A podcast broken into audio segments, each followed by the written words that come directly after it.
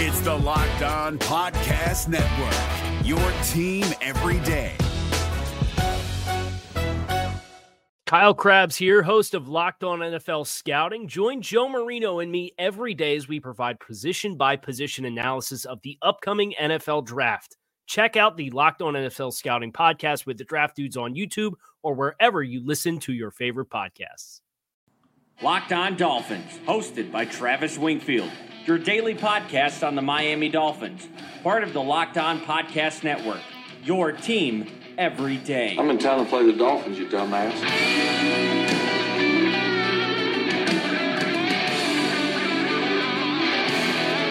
What is up, Dolphin fans, and welcome into the Wednesday, December the 5th edition of the Locked On Dolphins podcast. I am your host, Travis Wingfield, and as always, I am here to bring you your daily dose of Miami Dolphins football. And on today's show, the All-22 review is done. We'll get you caught up on the individual performances from Sunday's win, as well as some coaching decisions before we officially turn the page to Patriots Week, as we welcome in a longtime friend of the podcast on Crossover Wednesday. But first, before any of that, I kindly invite each and every one of you to please subscribe to the podcast on Apple Podcasts. Leave us a rating, leave us a review, give me a follow on Twitter. It's at Wingfield NFL. Follow the show at Locked On Fins, and check out LockedOnDolphins.com for all the daily written content for this Dolphins teams you so desire. And last but not least, the other Locked On Sports family of podcasts, like the Locked On Heat podcast and Locked On NFL podcast, for all the local and national coverage of your favorite teams. It's a Wednesday podcast, which means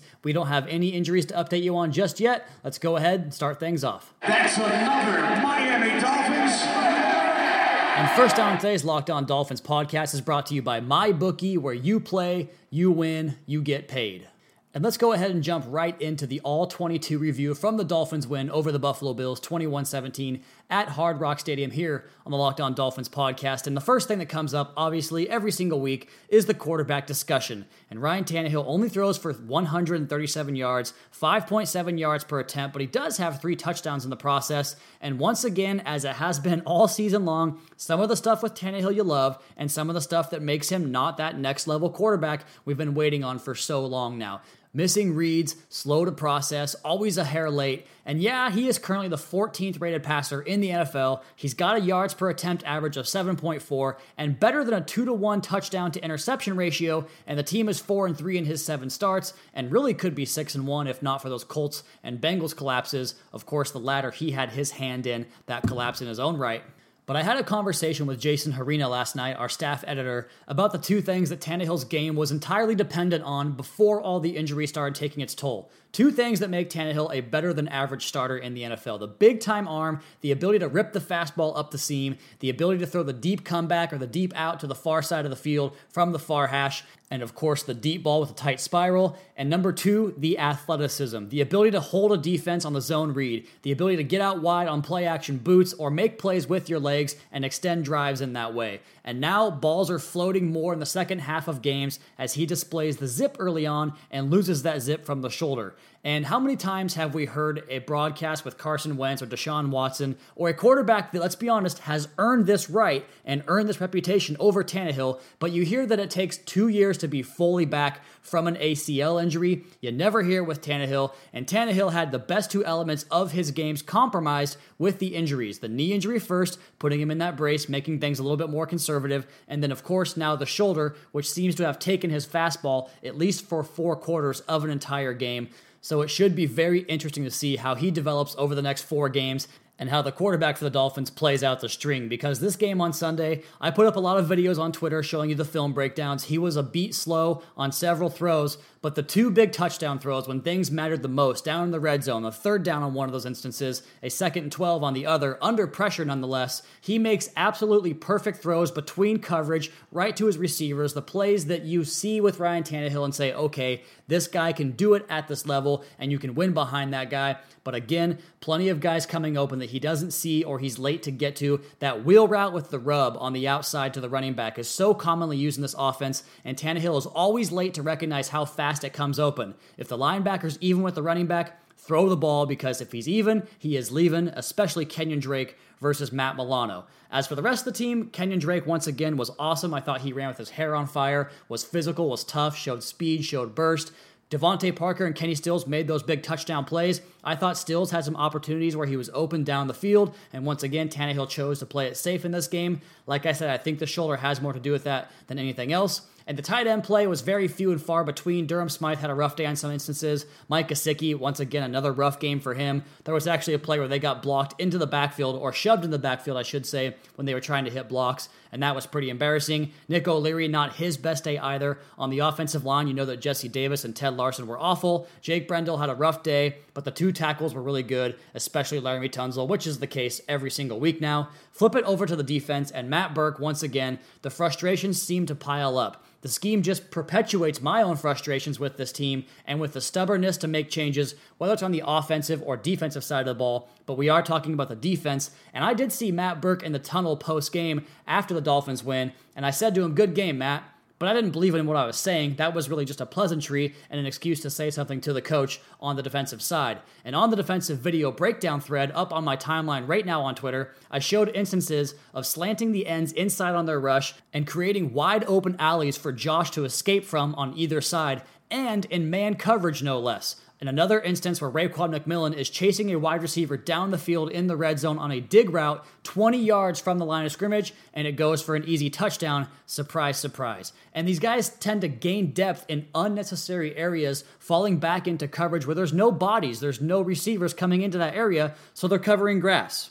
These guys are often late to their spots, and the plans that don't make a lot of sense that Matt Burke is throwing out there, it's just absolutely frustrating. And real quick, individually, I talked about the two corners, X and Minka, on the recap pod on Sunday, and my God, both of these guys are really, really good. The preparation is just so evident, and the physical skills are there. Jason said it on Sunday night. He thinks that Minka is already or will be better than X very soon, and I tend to agree with him because X does get beat up top here and there, but when Minka gets beat, it's because he's in perfect position and just doesn't get his head around at the last minute. So I think better balls beat Minka, where X is more susceptible to letting up the big play when he gets beat. So I can see that happening, but I do think that this team is going to have the very best outside cornerback tandem in the NFL by next year. Speaking of cornerbacks, Bobby McCain had a rough day, but the sack was huge, and he had another TFL on an impressive run stuff, so a little bit up and down for him. Rashad Jones is having a down year, a bad year, and that continued on Sunday. He's late a lot. A lot of the times he's late to get over, and he's missed more tackles this year than he usually does.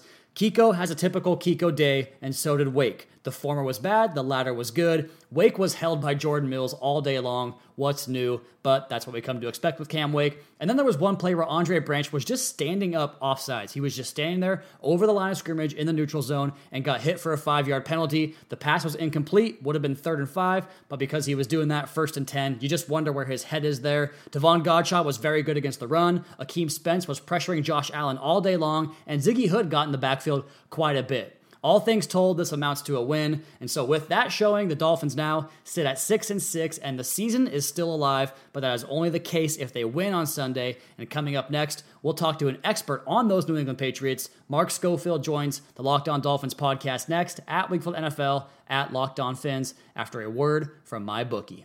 And we all love football. That's why you're here on the podcast with me. But what makes football even more fun is when you have a little bit of action on the game. And you guys have heard me talking about this for weeks, and some of you are still sitting on the sidelines. Whether you're an expert or a rookie, you should be betting at MyBookie, where you play, you win, you get paid. If you're the kind of guy that likes to bet a little and win a lot, like playing the numbers on the roulette table, you can create a parlay. A parlay picks 3 teams to win, and if you hit all 3 of those, you could turn $100 into $600. There's so much to bet on this time of year. College basketball and football, NBA, NHL, custom props, even esports. You name it, MyBookie has it. They're the one bet I know you'll be happy with all year long. I recommend these guys because I really trust them.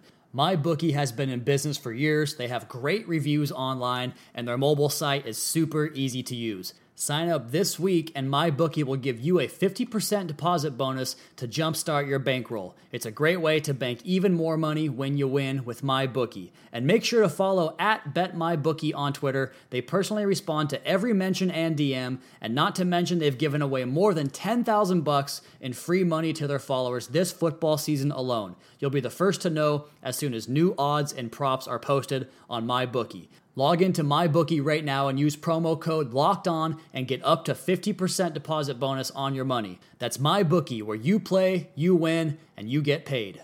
Is your team eliminated from the playoffs and in need of reinforcements? Maybe it's time for a rebuild, or maybe they're just a player or two away from taking home the Lombardi Trophy. Either way, join Keith Sanchez and Damian Parson for Mock Draft Monday on the Locked On NFL Draft Podcast. They'll tell you which college football stars your team will be taking in the 2024 NFL Draft. Check out Mock Draft Monday on the Locked On NFL Draft Podcast, part of the Locked On Podcast Network, your team every day.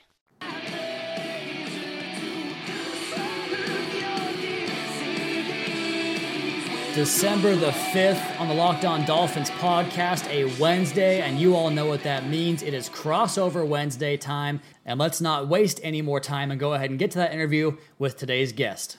And my guest today requires no introduction, but we'll do it anyway. He's the host of the Locked On Patriots podcast, a generator of some of the most in-depth quarterback film analysis you'll find anywhere on the web, and you can find that on his Twitter timeline at Mark Schofield. I'm talking, of course, about Mark Schofield. Mark, how have you been, my friend? Travis, I've been doing well, buddy, although I don't think I'm as well as you right now because, see, I'm in D.C. It's currently 33 degrees, a little bit chilly. You're down in Miami. It's a little bit different weather and a little bit different, shall we say, landscape. That's the way to put it. I like to call it aesthetics, whether it's, the buildings or the people, if you want to put it that way. And the food, obviously, it's all been just fantastic down here. I told my roommate for the week, my Locked On Dolphins compadre over here, I don't really want to leave, so I might not leave. I don't blame you. If I could swing it, I'd stay down in Miami for the rest of my life. But, I unfortunately can't, so I implore you. I'm going to live vicariously through you for however long you're down in Miami. It sounds good. I'm all for that. I heard Christmas music in a gas station. It was weird because I'm like, it's July. What are you guys doing? Right. So, yeah, you're seeing palm trees and stuff, wondering what's going on. Pretty weird. But anyway, let's go ahead and talk some football here and start off with the, not so discreet elephant in the room. The Patriots have now lost 4 out of the last 5 in Miami, and 3 of those games were in December. And Mark, we talked about this just now. I'm down here for the week from the Pacific Northwest. I went on some jogs right around kickoff or 1 o'clock Eastern time, and it is hot. Any idea how the Patriots might kill some old habits and find a way to win in muggy South Florida? Travis, it's sort of the million-dollar question this week, and I've already been on a couple of shows, looking ahead to Sunday.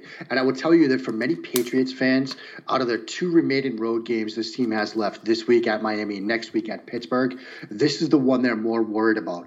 They're not as concerned about that game at Heinz Field, but they're, I don't want to say terrified, but they're approaching that sort of level about this game, given the humidity, what this team has tended to have seen happen down in Miami in those sort of late November, December type games where they tend to fold. Just look at last year. They had a chance in that game to sort of solidify their playoff position and not leave anything to chance. They go out on Monday night and they couldn't hang with Miami. And so there's that concern. I think what we've seen over the past couple of weeks, particularly up front on the defensive side of the ball, there's been a bit more of a rotation to these guys. Trey Flowers, for example, probably their best up front, on-ball defender, particularly their best pass rusher, only played 48 snaps defensively, last week against Minnesota, even though he had a big impact on that game. It was his lowest percentage of defensive snaps since week 5. It was the first time he was under 80%. So they're getting other guys a lot of run, getting Rex Burkhead back on the running back spot. There was a big rotation there at the running back spot with him, with Sony Michel, with James White. And so I think what we're seeing is perhaps keeping some guys on pitch counts with an eye towards, you know, the conditions, what it's going to be like, sort of that adjustment from what it's going to be like in Boston, then getting off the plane and trying to play in that environment. So I think, you know, some rotation is going to be used and already has been put into play to try to sort of prepare for what they're going to see this Sunday. It's a good idea to keep bodies fresh in this heat, and it definitely is a big change for those guys coming down from the Northeast. And you kind of walked through some of the offensive skill players there. Rex Burkhead, you mentioned Sony Michel, and I want to get to Sony Michel here in a minute. But first, you know, Tom Brady's numbers, I tweeted it today, and this is like a troll attempt on my part. I'm not saying he's better. I just like putting these tweets out into the atmosphere and seeing the kind of reactions I get. But I tweeted out that Tom Brady comes to town on Sunday, and he'll be the second highest rated passer in the game, just to kind of stir up some of the feathers. So why is it that Tom Brady's numbers are kind of regressing from what they were last year? And can you just walk us through some of these struggles the offense has had this season?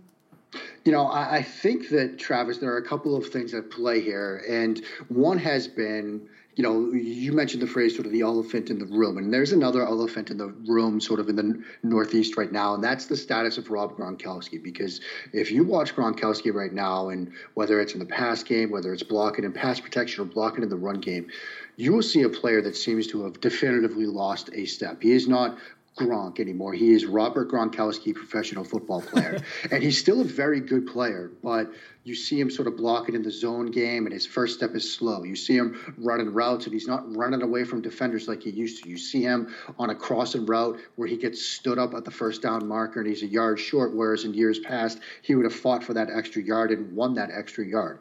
And so that's been an adjustment for this offense, because in situations past, Tom Brady could trust that, look, if it's 3rd and 7, unless he's triple covered, I'm going to have an opportunity to throw the ball to Gronkowski, and chances are he's going to make the play. That isn't there anymore, and so they've had to sort of look elsewhere in those kinds of moments. And there's been a sort of feeling out process there. So that's one component. Another component is simply that, look, there have been times when Tom Brady is not Tom Brady. And you look at that game against Tennessee, you look at some of the other throws he's had this year, whether it was, you know, this past week, you know, against the Minnesota Vikings, or in some of the other games this season. You know, there's a specific route that has been giving him trouble this year. It's that quick out route, that quick route to the flat on the left-hand side. He has missed it over and over and over again, and missed it wildly at times. When he drilled one to James White early in that game against Minnesota, I thought, look, okay, maybe he's finally figuring that one out again, because you almost wondered if he had the yips. And so there have been some Brady issues there as well. And so, you know, there's been this feeling out period of getting Josh Gordon into the mix, trying to figure out how to replace what you missed from Gronkowski, since he has lost a step. You know, obviously Edelman being out at the start of the year, you put that together, and it's led to some of the drop in production. And, you know, we've seen Brady sort of, I guess if you want to say decline or regress or whatever, from a top 1, 2, 3 quarterback in the league to an above average quarterback, at least from a production standpoint. And if this is the start of the decline, if Tom Brady's true decline is to get him from QB3 to QB12 in the league, I think that's going to be good enough to ride out the rest of his career. The fear is, if there is that decline, and we are seeing it happen, does it stop there and does he plateau here? Or does he then fall off the map like we saw with a Peyton Manning or a Brett Favre? And so that's sort of the fear that Patriots fans have right now. I think if you would ask this after the Tennessee game, we would have thought it was more the cliff. I think now over the past couple of weeks, it's stabilized a bit, and so we're starting to feel a little bit better about where he is right now. But it's still a bit uneasy. Well, even a slight regression has got to be music to Dolphins fans' ears, because that guy has been torturing us for 20 years now. So the sooner he gets out, the better it is for us, quite frankly. I hear that, man. I hear that from every other host. It's I'm like, sure look, you do. Can you just get the guy to retire? And I got to say, there are times when I'm like, look, as much as I love talking about Tom Brady, he's been a joy to watch over his years playing. I'd like to talk about another quarterback here and there. I mean, it wouldn't be the worst thing in the world. I say that now. Ask me in 2 years, but I say it now. Well, I guess that would have been Jimmy G. And nothing's going to cure, you know, Rob Gronkowski's ailments quite like going up against Raekwon McMillan and Kiko Alonso. So I'm sure everything will get right back to the way it's supposed to be when you guys come down here. And real quick, we're going to finish this podcast up on the other side, but take a quick break here with Mark Schofield of the Locked On Patriots podcast on the Locked On Podcast Network, including his prediction for the game on Sunday. And we'll do all of that next on the Locked On Dolphins podcast, at Wingfield NFL, at Locked On Fins. Is your team eliminated from the playoffs and in need of reinforcements? Maybe it's time for a rebuild, or maybe they're just a player or two away from taking home the Lombardi Trophy. Either way, join Keith Sanchez and Damian Parson for Mock Draft Monday on the Locked On NFL Draft Podcast. They'll tell you which college football stars your team will be taking in the 2024 NFL Draft. Check out Mock Draft Monday on the Locked On NFL Draft Podcast, part of the Locked On Podcast Network, your team every day. Is your team eliminated from the playoffs and in need of reinforcements? Maybe it's time for a rebuild, or maybe they're just a player or two away from taking home the Lombardi Trophy. Either way, join Keith Sanchez and Damian Parson for Mock Draft Monday on the Locked On NFL Draft Podcast. They'll tell you which college football stars your team will be taking in the 2024 NFL Draft. Check out Mock Draft Monday on the Locked On NFL Draft Podcast, part of the Locked On Podcast Network, your team every day. And we are back on the crossover Wednesday edition of the Locked On Dolphins podcast on the Locked On Podcast Network. And my guest is Mark Schofield of the Locked On Patriots podcast. And we're talking all things Dolphins and Pats this Sunday at Hard Rock Stadium. And we talked about it in the last segment, Mark, about the Patriots passing game and running game and just their offense in general. And personally, Sony Michel was my pick for Rookie of the Year, the way the Patriots utilize running backs in the passing game and just what he was at Georgia. Now, he's had a very nice year this year, but what do you see on tape in the running game that has given the Patriots offense some balance and really at times kind of saved the offense? You know, what's interesting, Travis, is that if you were to ask me sort of, you know, the unsung hero of this Patriots 2018 team, the name I would throw out there would be James Develin, their fullback, because what's been interesting about watching this Patriots offense sort of evolve over the past season or so is their personnel usage. And, you know, any good offensive mind, whether it's Sean McVay, whether it's Frank Reich, or to a certain extent Josh McDaniels, knows that the best way to sort of dictate and have offensive success is if you can dictate the defensive personnel, the defensive coverage, the defensive front, and then exploit that. And when you look at the Patriots statistically, they used 21 offensive personnel, you know, 2 running backs, 1 tight end, 2 wide receivers, more than almost any other team. Only the 49ers use it more. You know, they're using it 25% of the time. And James Develin is basically a 6th offensive lineman for them, you know, because they do so much with fullback lead, you know, with him leading, you know, Sony Michel to the hole. And between Devlin's ability to sort of serve as a lead blocker, coupled with this offensive line, which is not a unit that is going to overwhelm you, but that executes their jobs very sound, very crisp. Their footwork is very precise, whether it's power or gap or zone.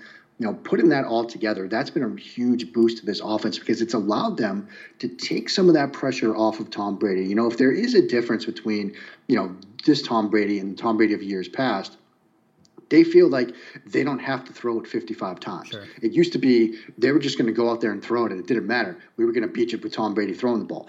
Now they have some balance to their offense, which has opened up some stuff in the past game, opened up some stuff off of play action, but they still have that ability, if they want to come out in 21 personnel and, for the most part, have success running the football. And we saw that in the first meeting, too. I think that was kind of Sony Michel's coming out party. And fullbacks have been killing the Dolphins this year, Mark. Even going back to the preseason, some of the games they had more success against the Dolphins in the running game was with a fullback. And even on Sunday, Patrick DeMarco caught, I think it was a 35-40-yard pass against the Dolphins linebacking crew. So it's a problem. I expect it to continue to be a problem, especially on Sunday. But let's go ahead and flip things over to the defensive side of the ball now. And the Patriots really took it to Kirk Cousins and the Vikings last week. How were they able to accomplish that, and can we see a similar plan on Sunday?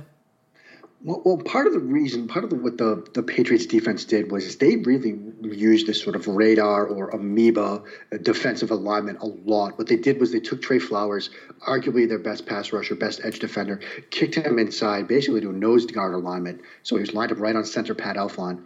And then they had the rest of their defense, whether it was Kyle Van Noy and Dante Hightower, at times it was Devin McCourty and Patrick Chun as well, are just sort of moving around in sort of a two-point stance. And so you don't know where guys are going to line up when the ball snapped. You don't know who's going to be where. You don't know who's coming or who's going, and that caused some serious confusion for both the, you know, Vikings offensive line as well as Kirk Cousins himself.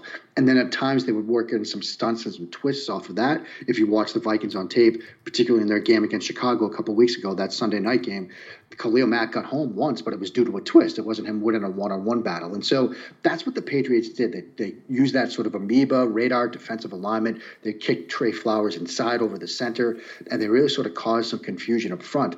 I'm not so sure if they're going to roll that out again. I don't know if this was a Viking-specific thing, but it was certainly successful, and a lot of Patriots fans in the New England area are clamoring for more of that. I do think that even if they don't use that sort of amoeba radar alignment, you will see a lot of Trey Flowers kicked inside. They've done more and more of that this year. Obviously, they were burned by it in the Super Bowl with Brandon Graham kicking inside against Shaq Mason to cause that strip sack fumble of Brady. And so they're going to do a lot more of that with Trey Flowers, their best pass rusher, getting him to the inside. And I promise you, if you guys saw success with games on the up front on Sunday, you're going to do it again this Sunday, because the Dolphins guards, for as long as I can remember, cannot pick up a stunt to save their life. So I'm sure we'll see plenty more of that. And real quick here, Mark, it's interesting to me that each time Tannehill visits Foxborough, he gets annihilated. And now I've always contended that his inability to quickly process is a recipe for disaster against a Bill Belichick type of defense. But then you go to Miami and he tends to play well in these games. So what are the Patriots doing with their coverage that could give Tannehill fits on Sunday?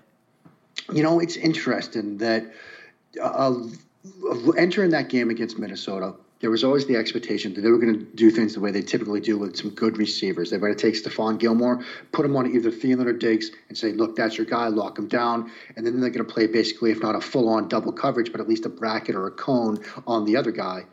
They did some of that, but not a lot. And what was really interesting was J.C. Jackson, their rookie undrafted free agent out of Maryland, they started him in that game, and they basically let him go out there. He saw a ton of snaps for the first time. He got beat a couple of times on some vertical routes, but they basically left him alone. And there were times when Minnesota saw that. They got Adam Thielen matched up on him, and the Patriots let it fly, and they trusted him in that situation.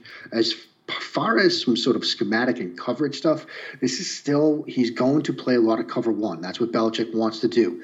But they worked in a lot of cover zero at times. They went zero blitz at times, trying to get pressure on Cousins. They did some two-man at times, so they did mix in some other stuff. But primarily what Belichick wants to do is cover one man. That's what he believes in. The trick is, are you trusting that with a mobile quarterback like Tannehill? The cover one has led them to have some problems against mobile quarterbacks, so you might see more, you know, straight two, cover two with some zone stuff underneath to worry, you know, contend with that. But I think if he had his druthers, Belichick would just play cover one and just roll that way. All right, Mark, two quick questions here for you to finish things up. It's that time. What is your prediction for the game on Sunday? You know, Travis, this is a weird one because, you know, the line is Patriots by 8. And I still can't bring myself to think that the Patriots are going to win this game in that kind of convincing fashion. I know the records are what they are, but, you know, their history down in Miami sort of gives me some pause. So I look at this game, I think New England wins it, but I think it's going to be one of those 27-20 type games that New England never really pulls away or anything like that. It comes down to the fourth quarter.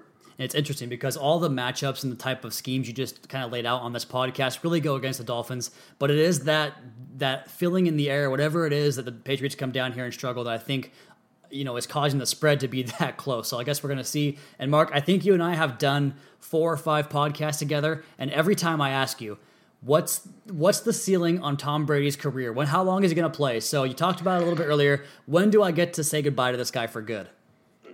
You know, this might be a wild card. This might be a long shot. But if you're a Dolphins fan and you're in the Miami area and there's a part of you that might have some grudging respect for Tom Brady, get yourself to Hard Rock Stadium for this game on Sunday, because this might be your last shot at seeing him. I have no inside information. This is just purely a wild hunch. But if you're watching Brady over the past season, you see Gronkowski perhaps losing a step. Those two are very close. There were the rumors that, you know, that Brady vetoed a potential Gronkowski trade. Those two seem to be attached at the hip to some extent.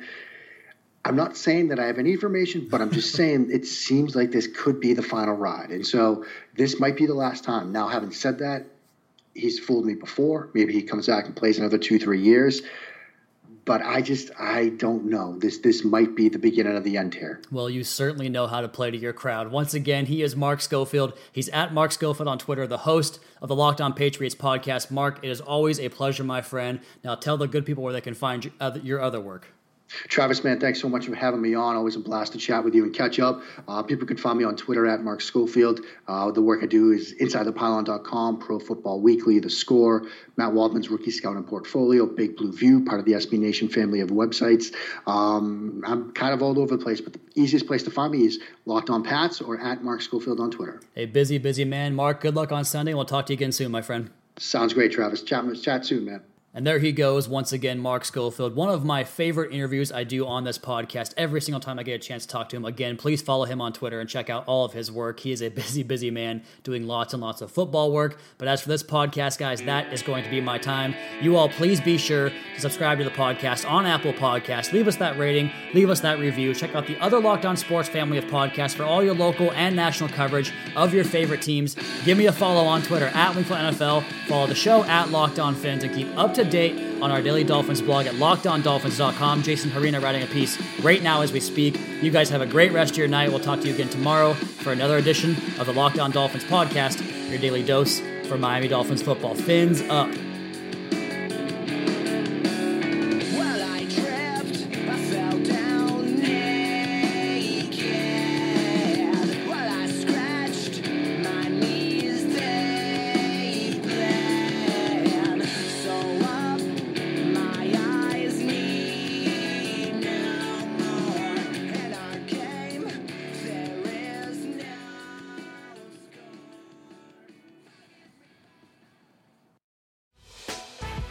Prime members, you can listen to this Locked On podcast ad-free on Amazon Music. Download the Amazon Music app today. Is your team eliminated from the playoffs and in need of reinforcements? Maybe it's time for a rebuild, or maybe they're just a player or two away from taking home the Lombardi Trophy.